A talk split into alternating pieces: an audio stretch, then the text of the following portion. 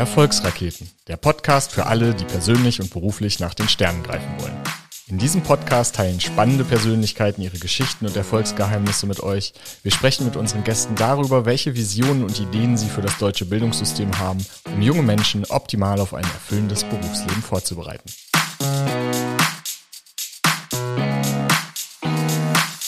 Mein Name ist Dominik Sickelmann und ich bin Geschäftsführer der gemeinnützigen Organisation IW Junior.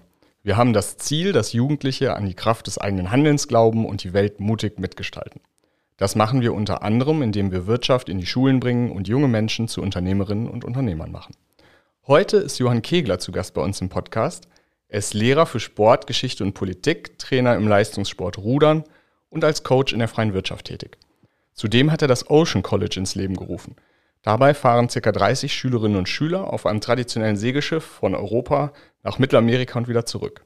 Während der gesamten Zeit sind sie dabei für die Schiffsführung zuständig, erleben praxisnahe Unterrichtsmodule und Projekte.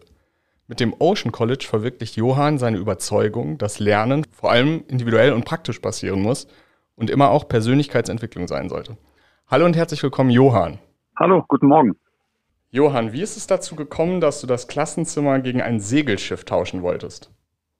Ich selber bin tatsächlich mal Lehrer gewesen. Ich habe eine klassische Lehrerausbildung, ähm, habe dann aber schnell festgestellt, dass das normale herkömmliche Schulsystem nicht mehr im Ansatz den Anforderungen vom 21. Jahrhundert gerecht wird, weil es ist ja so, dass wir immer noch in Schulsystemen arbeiten in Deutschland, die ja aus dem Beginn des letzten Jahrhunderts kommen. Also so ein paar Stichworte alle lernen das Gleiche zur gleichen Zeit. Alle lernen das Gleiche mit der gleichen Geschwindigkeit. Es werden die gleichen Prüfungen geschrieben. Ähm, es werden Noten gegeben. Also die Menschen, die Schüler werden äh, einsortiert in 1 bis 6 oder 1 bis 15. Das sind ja alles industrielle Faktoren, die da noch reinspielen. Und auch eine Schule ist ja heute immer noch aufgebaut wie eine Kaserne. Alle werden zur gleichen Zeit gezogen, wann sie zur Schule gehen müssen. Es ist auch bezeichnend, dass Deutschland eines der Länder ist, wo Schulpflicht herrscht. Viele andere Länder, auch in Europa, da könnte man theoretisch auch Homeschooling machen. Und der Staat will halt einfach Zugriff auch haben, immer noch auf die Kinder. Und ich denke grundsätzlich auch ähm, das größte Thema, dass mit Angst gearbeitet wird. Ne? Also wenn man was nicht kann, da wird man bestraft. Fehler werden bestraft und das halte ich alles für inzwischen gefährlich fürs 21. Jahrhundert, weil da werden andere Fähigkeiten gefragt sein. Und äh, ich hatte 2008, 2009, da war ich bei meiner jetzigen Konkurrenz dabei als Lehrer und Projektleiter und habe gemerkt, was da für Möglichkeiten bestehen, wenn man Jugendliche in die echte Verantwortung bringt und an ihre eigenen Grenzen bringt. Und dann habe ich 17, 18 damals mit zwei Mitstreitern Ocean College gegründet, bin jetzt inzwischen alleine Geschäftsführer und alleiniger Inhaber. Und wir planen jetzt ähm, die fünfte Reise, beziehungsweise die führen wir gerade durch. Und die sechste fangen wir jetzt an zu planen in 22, 23. Du hast gerade ganz schön beschrieben, was eigentlich aus deiner Sicht am aktuellen Schulsystem nicht mehr gut funktioniert oder vielleicht auch nicht mehr den gegebenen Umständen entspricht. Vielleicht kannst du mal ein bisschen schildern, was denn am Ocean College anders ist. Ich habe gelesen, Ziel von Ocean College ist unter anderem die Entschulung der Schule. Was genau bedeutet das für dich? Weg von diesen strikten Systemen, die ich gerade beschrieben habe. Ähm, ich fange vielleicht mal damit an, die Lehrer, die ich auswähle. Wir haben ja jedes Jahr drei Lehrer dabei an Bord, im nächsten Jahr dann sechs, weil wir mit zwei Schiffen fahren werden. Und ich habe an Lehrer zwei Ansprüche. Der erste ist immer Relevanz. Das heißt, ich muss den Schülern, die ich vor mir habe und Schülerinnen, muss ich erklären können, was hat das mit deiner Lebensrealität zu tun. Ich gebe mal ein ganz konkretes Beispiel aus Geschichte, weil ich habe Geschichte studiert und Geschichte ist ja vermeintlich langweilig für viele Schüler. Und wenn ich eine neue Klasse vor mir habe, dann gebe ich immer zuerst was an die Wand, also mache ich erst ein Schaubild. Da ist dann die Bevölkerungsverteilung in Deutschland zu sehen. Und da kann man sehr schön sehen, dass dieser Knick nach dem Zweiten Weltkrieg war wo keiner mehr Kinder bekommen hat und dann die Babyboomer in den 50ern, wo die Wirtschaft dann abging. Und diese Babyboomer, die gehen jetzt in Rente. Und ähm, das hat natürlich massive Konsequenzen für die Schüler heute.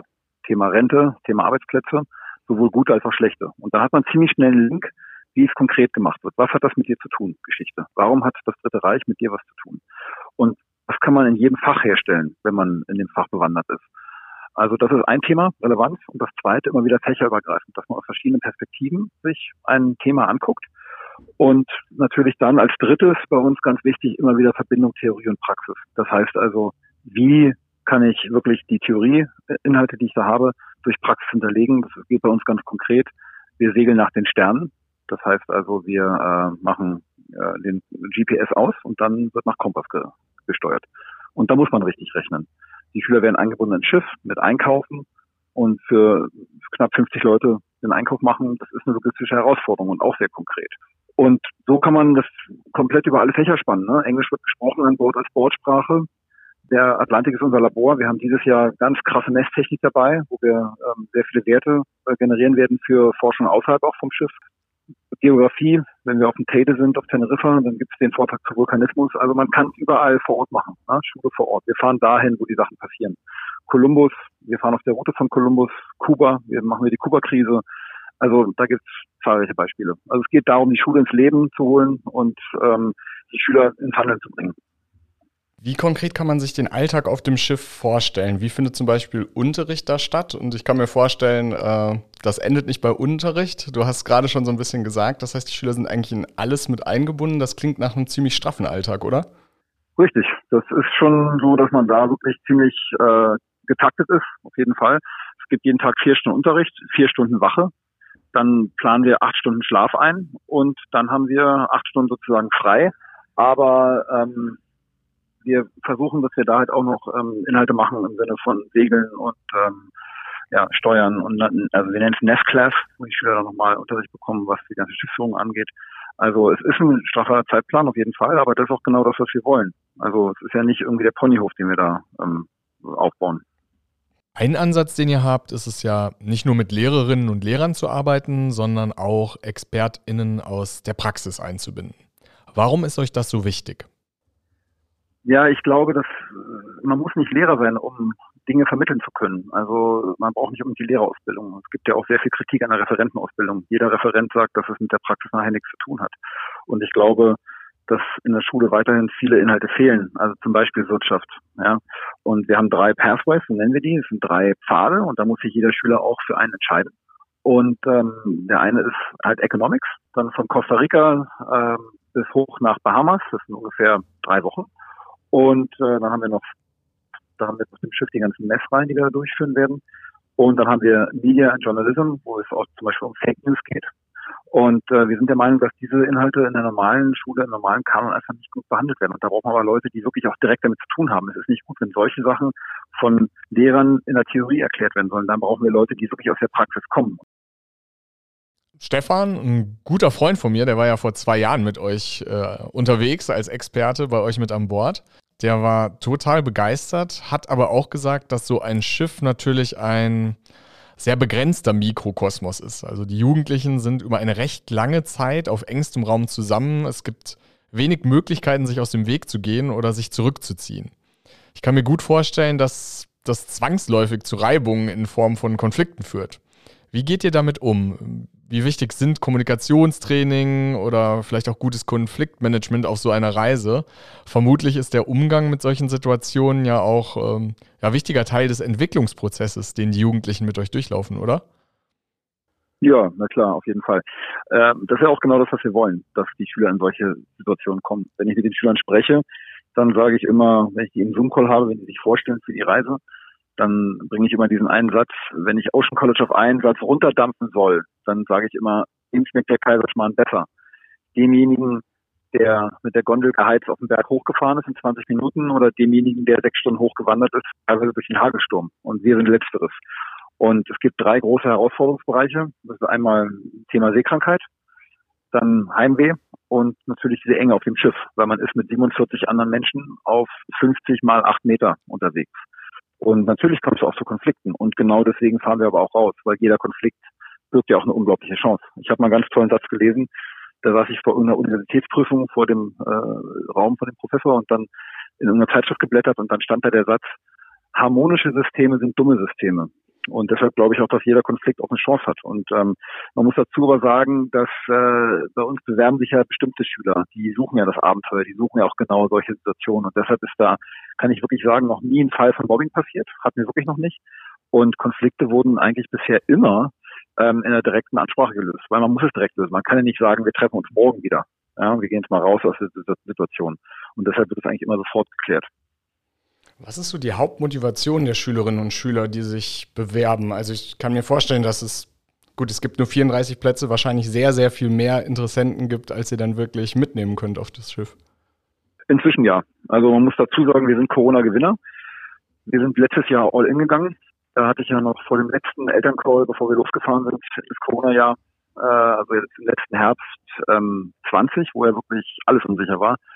Da hat mir noch ein Vater gesagt, der in Diplomatenkreisen unterwegs ist, der meinte, ihr dürft auf keinen Fall losfahren. Und wir haben es dann trotzdem gemacht und ähm, wir haben es dann riskiert und sind auch durch den Panama-Kanal gefahren, weil die Ostseite von Costa Rica war zu. Also es war nur die Westseite offen. Und ähm, dann haben wir halt dann wirklich alles riskiert und sind durch den Panama-Kanal gefahren hat mich eine Menge Geld gekostet, aber damit waren wir dann das Programm, was weltweit am weitesten gekommen ist. Und danach hatten wir dann wirklich auch eine riesige Nachfrage und gehen jetzt entsprechend fürs nächste Jahr, für 22, 23 auf zwei Schiffe. Und das hätte ich nie gedacht, dass es so kommt. Ja, ich finde es faszinierend, dass man in solchen Zeiten, wo die Welt zusammenbricht, mit einem Segelschiff sowas machen kann. Das finde ich wirklich spannend, ja, weil wir sind ja autark, wie so ein Wohnmobil. Wir können ja, wenn die eine Insel zu ist, fahren wir zur nächsten. Und ähm, zurück zu der Frage, wer bewirbt sich hier? Also die Schüler, ähm, die suchen das Abenteuer. Die wollen raus, die ähm, jetzt auch besonders nach Corona, wo keiner weg konnte, die wollen einfach die Welt sehen und die wollen schon das Besondere. Wir sind ja nicht so das normale Auslandsjahr, der Austausch, wo man in eine Gastfamilie geht, sondern bei uns geht es ja wirklich an die Grenze und darüber hinaus.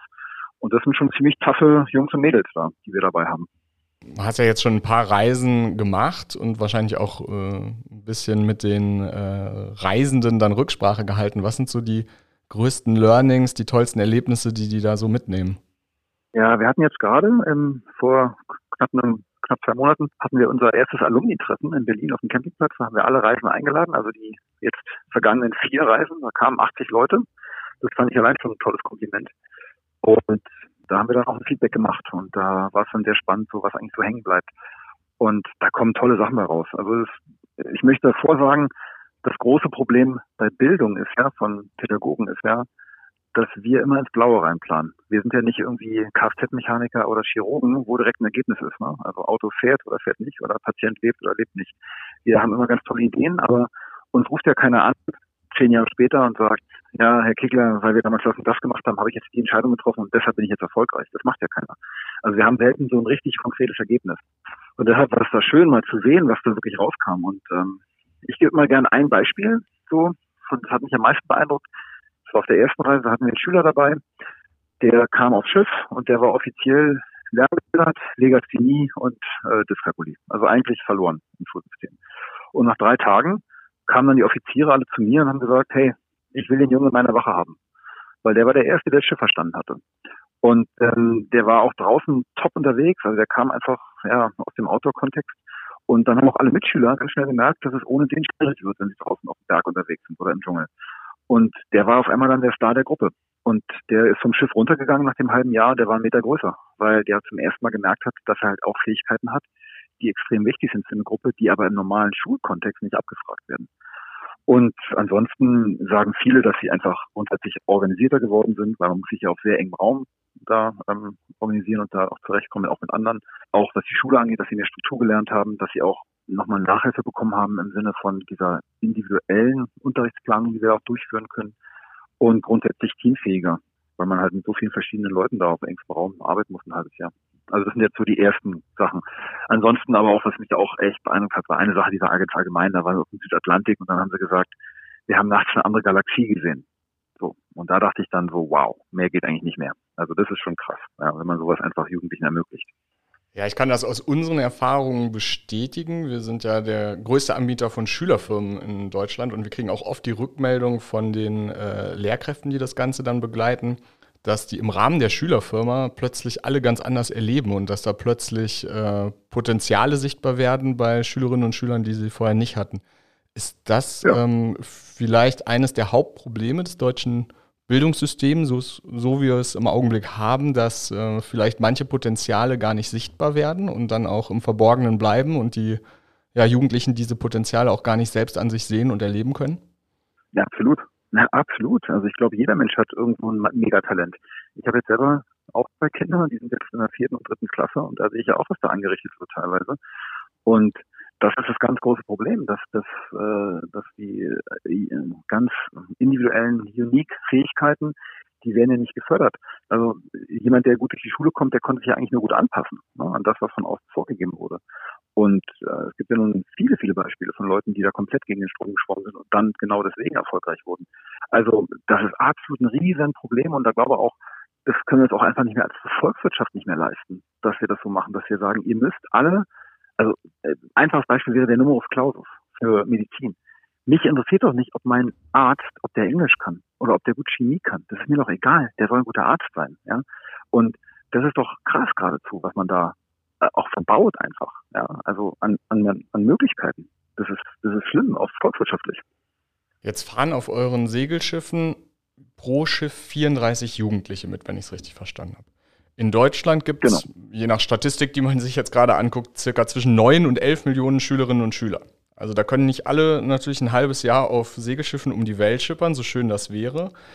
Könnte man denn die pädagogischen Konzepte und die Methoden und Ansätze des Ocean College auch in normalen Schulen anwenden? Oder anders gefragt, was muss sich denn konkret am deutschen Bildungssystem ändern, wenn du sagst, es bereitet nicht ausreichend auf die Lebens- und Berufswelt der Zukunft vor? Das ist ein Zitat, was ich von dir gelesen habe in einem anderen Interview. Ja, ich komme selber aus dem Montessori-Haushalt und da habe ich eine ganze Menge sozusagen Muttermilch aufgesogen. Und ich denke, man kann schon vieles übertragen, weil es geht am Ende geht es ja ähm, darum, die Liebe nach draußen zu bringen ins Leben. Dafür muss ich jetzt nicht per se auf dem Segelschiff unterwegs sein. Also ein kleines Beispiel, ich bin vor Wut fast aus dem Fenster gesprungen, als jetzt in der Pandemie die Schlagzeile kamen. Bei Spiegel Online, da hat irgendein Kultusminister vorgeschlagen, ja, wir könnten ja auch Unterricht nach draußen verlegen, hat er gesagt. Und da dachte ich so, hey, Leute, das müssen wir doch nicht erst wegen Corona machen. Das kann, also kann man auch so machen. Es gibt so viele Möglichkeiten da draußen, die man machen kann. Also ich meine, das werdet ihr auch mit Schülerfirmen kennen. Ja? Also ins wahre Leben zu gehen, da muss man nicht aufs Meer fahren dafür. Also äh, in Betriebe zu gehen, ähm, auf den Bauernhof zu gehen, einen Betrieb zu leiten, ein Café zu organisieren. Es gibt also, tausend eine Möglichkeit, sowas zu tun. Dann bräuchte ich halt den Mut und auch weg äh, von diesem Denken einfach, was ist noch Unterricht. Also ich habe mich selber dabei beim Schiff, äh, wenn ich den Eltern erkläre, ja, wenn wir an Land sind, dann machen wir aber keinen Unterricht. Und das ist natürlich eigentlich Schwachsinn, weil natürlich ist da auch Unterricht. Weil wenn die auf die Kaffeefarm gehen und da vom Kaffeefarmer erklärt bekommen, wie die Kaffeeernte geht, dann ist das Unterricht. Wenn die in den Regenwald gehen und Permalandkultur erklärt kriegen, dann ist das Unterricht. Also, ne, das ist man mal weg von diesem Unterrichtsdenken, was wir eigentlich haben. Also ich meine, man lernt ja permanent. Man lernt ja nicht nur in der Schule. Das ist ja dieser große Krug. Ja? Jetzt wird gelernt, danach nicht mehr. Man lernt immer. Und da glaube ich, gibt es so viele Möglichkeiten. Und wenn man da von diesem strikten System mal weggehen würde, also eine ganz simple Sache wäre zum Beispiel nur probieren, in der Schule mal die Klingel auszumachen. Ja, mal dieses strikte 45 Minuten lernen mal weg. Einfach mal, nee, wir machen jetzt mal sagen, wie wir brauchen. Also ich bin mir sicher, da gibt es ganz, ganz viele Möglichkeiten. Das sind einfach Denken, die sind bei uns auch, glaube ich, strukturell bedingt. Ähm, dieses föderalistische Prinzip, System, was wir haben, das ist ja noch immer unser Erbe von Adolf Hitler. Nach dem Zweiten Weltkrieg haben die Alliierten gesagt, nie wieder soll sich sowas auf deutschem Boden ausbreiten können und wir lassen Sport und Bildung bei den Ländern und dass halt diese Länderkonkurrenz ist. Ja, das ist ja ganz, ganz brutal. Und da hängen ja auch extrem viele Stellen dran, muss man ja auch sagen. Weil wenn man dieses System so neu strukturieren würde, dann würden ja sehr viele Leute arbeitslos werden. Und dann hat man ja schon die größte Barriere, denke ich. Ist das föderalistische System eines der Hauptprobleme oder anders gefragt, welche Hindernisse gilt es denn wirklich irgendwie konkret zu überwinden? Immer wenn ich in Gesprächen bin, dann habe ich das Gefühl, das, was du jetzt hier so wiedergibst, ist eigentlich in Bildungskreisen gar nicht mal so eine exotische Meinung. Ne? Also alle wissen, Nö. so wie das System gerade läuft, das ist ein bisschen vorbei an den neuesten Erkenntnissen der Neurowissenschaften. Alle wissen ungefähr, wie das Gehirn eigentlich am besten lernt, mit Spaß, Freude, das Erleben besser ist als irgendwie Frontalunterricht ja. oder sich äh, Dinge durch Lesen, Hören, aneignen, wie auch immer. Aber was sind so die konkreten Hürden, die es dann vielleicht zu überwinden gilt, neben dem föderalistischen System? Na, jetzt geht's ja wirklich in die ganz großen Themen. Also ich denke, man bräuchte auch ein anderes, also ein anderes Lehrerbild. Ähm, also dieses Beispiel. Ähm, ich halte von Pisa nicht so viel, aber ähm, trotzdem die Gewinner, die skandinavischen Länder, da ist einfach der Lehrerberuf mehr, also viel, viel höher gestellt. Da bewerben sich auf eine Lehrerstelle 200 Leute. Ähm, und da gilt so ein Prinzip, was ich sehr charmant finde, sie lassen kein Kind zurück. Da wird also, wenn ein Kind ähm, absteigt in der Schule, wird so lange gefördert, bis es wieder den Anschluss gefunden hat. Also ich denke, die Lehrerausbildung müsste sich ändern, dass man da einfach auch die richtigen bekommt, weil ich glaube, viele werden halt auch nur Lehrer, weil es halt auch zwölf Wochen Ferien gibt und eine sichere Bezahlung und eventuell eine Beamtenstelle. Ich denke, das sollte man abschaffen. Aber nur sagt nicht so einfach dahin. Dann, wie gesagt, die Auflösung dieses starren Schulkonzeptes, dass man weggeht von diesen sechs Stunden, von dieser 45-Minuten-Taktung und äh, sechs Fächer am Tag reinprügelt. ich denke, weg von dieser Beurteilung mit den Noten, weil sobald ich für Noten lerne, dann ist ja die Motivation weg. Ne? Also weiß ja jeder, dass intrinsische Motivation viel besser ist als die extrinsische für eine Note. Es geht jetzt schon los bei meinem Sohn, der ist äh, vierten Klasse und der vergleicht sich jetzt schon mit anderen. Also auch dieses Vergleichen. Es ist ja, wir konkurrieren gerne in Gruppen, nicht alleine. Das ist ja nachgewiesen. Wir finden es toll, in Gruppen zu mit, mit anderen Gruppen zu konkurrieren, aber alleine finden wir eigentlich nicht so gut. Also ich glaube, das sind wirklich ganz grundsätzliche Sachen und deshalb ist es so schwierig, weil das sind natürlich Themen, die kann man von heute auf morgen mal kurz umstellen. Ja, das äh, ist wirklich was, was wir ganz, ganz genauso sehen. Äh, hast du denn das Gefühl, dass sich mittlerweile trotzdem was ändert? Vielleicht äh, nicht in der Geschwindigkeit, in der man sich das wünschen würde, aber dass so langsam was ins Rollen kommt auf Grundlage der Erkenntnisse, die eigentlich auch vorherrschen? Ja und nein. Es ist ja wie immer, man kriegt ja immer nur das, nur das Schlechte mit. Ne? Man ist ja immer, man kriegt die schlechten Nachrichten viel mehr mit als die guten. Und ich sage auch ganz klar, ähm, es gibt ja nicht die Schule. Es gibt viele tolle Schulen in Deutschland. Es gibt viele super engagierte Lehrer. Also ich habe jetzt bei mir, jetzt, wie gesagt, ich zitiere nochmal meine Kinder, weil ich jetzt wirklich live als Vater auch erlebe. Da, ich finde die Schule an sich nicht gut, aber das sind super engagierte Lehrer und die machen auch nicht alles so, wie ich mir vorstelle, aber das ist mir erstmal egal. Solange da jemand ehrlich interessiert ist, ist es schon mal extrem viel wert. Und ich glaube schon, dass da was passiert. Doch. Es dauert halt nur, ne? Es ist, äh, es geht nicht von heute auf morgen. Wobei ich aber glaube, dass die, äh, die Zeichen der Zeit stehen so auf Sturm, dass es, glaube ich, immer schneller gehen wird. Das ist meine Vermutung. Also ich glaube nicht, dass meine Enkelkinder, also gut, das wird jetzt noch lange, also wäre noch 30 Jahre, aber ich glaube nicht, dass es jetzt noch so lange dauern wird, bis da ein anderes Bild drin ist. Das glaube ich nicht. Ich würde gerne auch nochmal einen Blick auf deine persönliche Reise werfen. Also du hast als Lehrer gearbeitet, kamst dann auf die Idee, das Ocean College zu gründen. Ich kann mir vorstellen, das ist gar nicht so einfach, wahrscheinlich mit hohen Anfangsinvestitionen verbunden, aber in der Regel hat man ja als Lehrerin oder Lehrer auch gar nicht äh, viele Praxiserfahrungen in der Wirtschaft, sodass äh, das Gründen eines eigenen Unternehmens vielleicht so äh, der naheliegende nächste Karriereschritt ist. Wie hast du das gemacht? Ja, äh, ich habe immer, ich glaube, man muss dafür der Typ sein und ich glaube, man muss auch einfach dieses Lebensmodell wollen, selbst und ständig. Also mir gefällt es sehr, die Freiheiten. Ich sage immer, es ist dieser Dreiklang aus volles Risiko, volle Verantwortung und volle Freiheit. Also man kann das eine nicht ohne das andere haben und ich mag das. Und das ist nicht für jeden was und das ist gar nicht schlimm. Das meine ich gar nicht als Wertung. Also das glaube ich, erstmal braucht man so ein Mindset dafür. Und das Zweite, glaube ich, ist immer mein Grundsatz. Ähm, ich hatte nie einen Businessplan. Ich hatte nie irgendwie äh, eine Excel-Tabelle, wie es mal werden soll. Und es gibt einen Satz, an den ich glaube, wenn du Geld verdienen willst, dann solltest du nicht Geld verdienen wollen. Weil jeder Kunde potenziell merkt natürlich sofort, warum du es machst. Und ich kriege immer schon sehr gespiegelt von den Eltern, was da für eine Leidenschaft dahinter steckt. Und inzwischen läuft der Laden, inzwischen ist es auch alles finanziell gut aufgestellt. Aber es war brutal am Anfang. Es waren gar nicht so sehr hohe Anfangsinvestitionen, weil wir brauchten ja eigentlich erstmal nur einen Schreibtisch. Aber ähm, es war halt der Einsatz, das Ganze in Rollen zu bringen, mit Kontakten, mit Schiffen. Und ähm, es war jetzt sehr spannend. Es war für mich wirklich ein tolles Erlebnis. Ich weiß noch genau, wie ich damals mit meinen Partnern, die mir auch geholfen haben damals, also besonders was auch das Wirtschaftliche angeht, Falco Aus und Johannes Borchert waren am Anfang dabei. Und ähm, da sind wir zu Schiffen gefahren und wollten halt Schiffe anmieten. Und dann wurden uns natürlich ausgelacht, weil wir hatten nichts, wir hatten kein Curriculum, wir hatten keine einzige Bewerbung, gar nichts. Und äh, jetzt kam ich an bei dem zweiten Schiff und habe halt gesagt, ja, wir haben Interesse, das eventuell zu kaufen. Und äh, da saß ich aber ganz anders da, weil ich hatte halt drei Jahre Berufserfahrung, mir konnte keiner mehr was vormachen, was so ein Schiff kostet im Unterhalt. Und ähm, ich hatte halt auch schon die Bewerbung dafür und habe gesagt, Jungs, also ich habe schon die Leute, die darauf fahren werden. Ja, und wenn ihr es nicht seid, dann ist es jemand anders. Und da habe ich dann schon gemerkt, was ich da auch für eine Reise gemacht habe persönlich. Und es war aber auch ganz viel, muss ich ganz klar sagen, Try and Error. Also was wir für Fehler gemacht haben, da könnte ich jetzt eine Stunde drüber reden, wo wir gemeint haben, das ist jetzt das Ding und hat überhaupt nicht funktioniert. Also ähm, am Ende ist es Mund-zu-Mund-Propaganda bei uns und einfach auch dann, ja, der Ruf, den man einfach dann bekommt, mehr und mehr. Also es ist nicht dieses billige äh, Social Media, das ist auch wichtig, aber das ist nicht das Entscheidende nachher. Ein spannender Aspekt, den du gerade angesprochen hast, sind natürlich die Kosten. Ich weiß es nicht genau, aber ich glaube, es ist relativ teuer bei euch mitzufahren. Also wahrscheinlich auch nicht was äh, für alle Jugendlichen, oder? Nee, also das ist natürlich nach wie vor ein Problem. Das ist ganz klar. Wir sind das teuerste, nee, nicht das teuerste, wir sind das äh, ja, äh, kostenintensivste Auslandsprogramm in Deutschland, was es gibt. Im nächsten Jahr kostet es 25.500 Euro für ein halbes Jahr. Das ist sau viel Geld, das ist mir völlig klar. gleichzeitig bin ich halt auch derjenige, der wirklich alle Kosten kennt. Und ich sage auch immer, ich würde ruhig schlafen, wenn es 30.000 kosten würde. Weil, ich sage mal ein Beispiel, wir geben für Essen auf der Reise 70.000 Euro aus. So, äh, Versicherung. Wir müssen eine Insolvenzversicherung haben, Kaution 100.000 Euro. Schiff, Unterhalt. Allein die nur Diesel.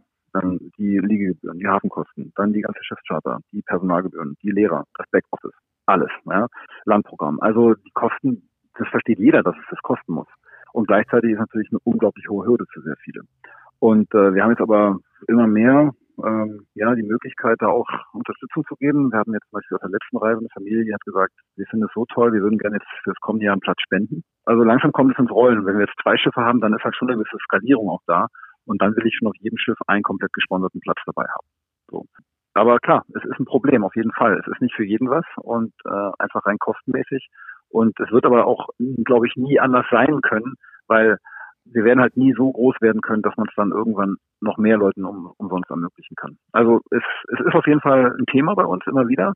Und ich sage das auch ganz offen, dass wir daran arbeiten, dass wir da Stipendien ermöglichen. Und wir haben auch auf der letzten Reise zum Beispiel, also ähm, da ist einer ausgestiegen und dann haben wir den Platz neu besetzt und ähm, den habe ich dann einer Schülerin gegeben, die halt sich beworben hatte, aber das Geld halt nicht zahlen konnte. Und da habe ich halt mit der einen Deal gemacht, dass die halt deutlich weniger gezahlt hat. Das fand ich dann wirklich wunderbar, weil das hat dann wirklich für alle Seiten da äh, ein gutes Ende gefunden. Mhm. Du bist auch als Coach in der Wirtschaft tätig, habe ich gelesen. Was genau sind da deine Schwerpunkte und wen coachst du? Ja, ich bin am Bodensee und äh, ich habe hier, also habe hier die äh, Privatbank, die Liechtenstein Global Trust. Da bin ich als Rudertrainer für die tätig morgens. Die haben eine Academy und da gehe ich morgens um 7 Uhr mit den mit 20 Leuten rudern, damit die ähm, ja, sich als Team erleben. Also das ist auch praktische Teamarbeit sozusagen, die ich da mache. Würdest du sagen, das, was äh, in der Schule angelegt wird, ähm, setzt sich dann manchmal als Problematik in Unternehmen fort? Also das klingt ja so, als würdest du äh, die gleichen Erfahrungen oder ähnliche Erfahrungen in Unternehmen dann anbieten, äh, wie du auf dem Ocean College anbietest, ein bisschen. Ja, das ist sozusagen im Kleinen, richtig, ja. Wobei man bei Schülern deutlich mehr bewirken kann. Ne? Also bei Erwachsenen ist es schwieriger. Da ist ja der Panther schon da. Das gilt ja wahrscheinlich für uns selber auch. Und bei Jugendlichen, die sind noch formbar, das finde ich ja das Spannende. Also ich kann mit Kindern, die so klein sind, nicht so viel anfangen. So im Kindergartenalter, da bin ich nicht der Typ für, aber äh, Teenager finde ich total spannend, die Zeit. Weil da kann man so viel rausholen aus denen. Das ist, also, ähm, ja, das ist wirklich eine sehr reizvolle ähm, Alters, Altersklasse einfach. Johann, unser Podcast heißt Erfolgsraketen. Was bedeutet denn Erfolg für dich? Hast du da eine persönliche Definition? Wann ist man erfolgreich im Leben? Tja, das ist natürlich jetzt wirklich eine sehr schön philosophische Frage zum Abschluss, über die ich mir auch schon viel Gedanken gemacht habe. Ich denke erstmal, Erfolg ist für jeden anders definiert. Also das kann man nicht über alle Menschen hinweg. Also es gilt für jeden Einzelnen ganz, ganz neu wieder.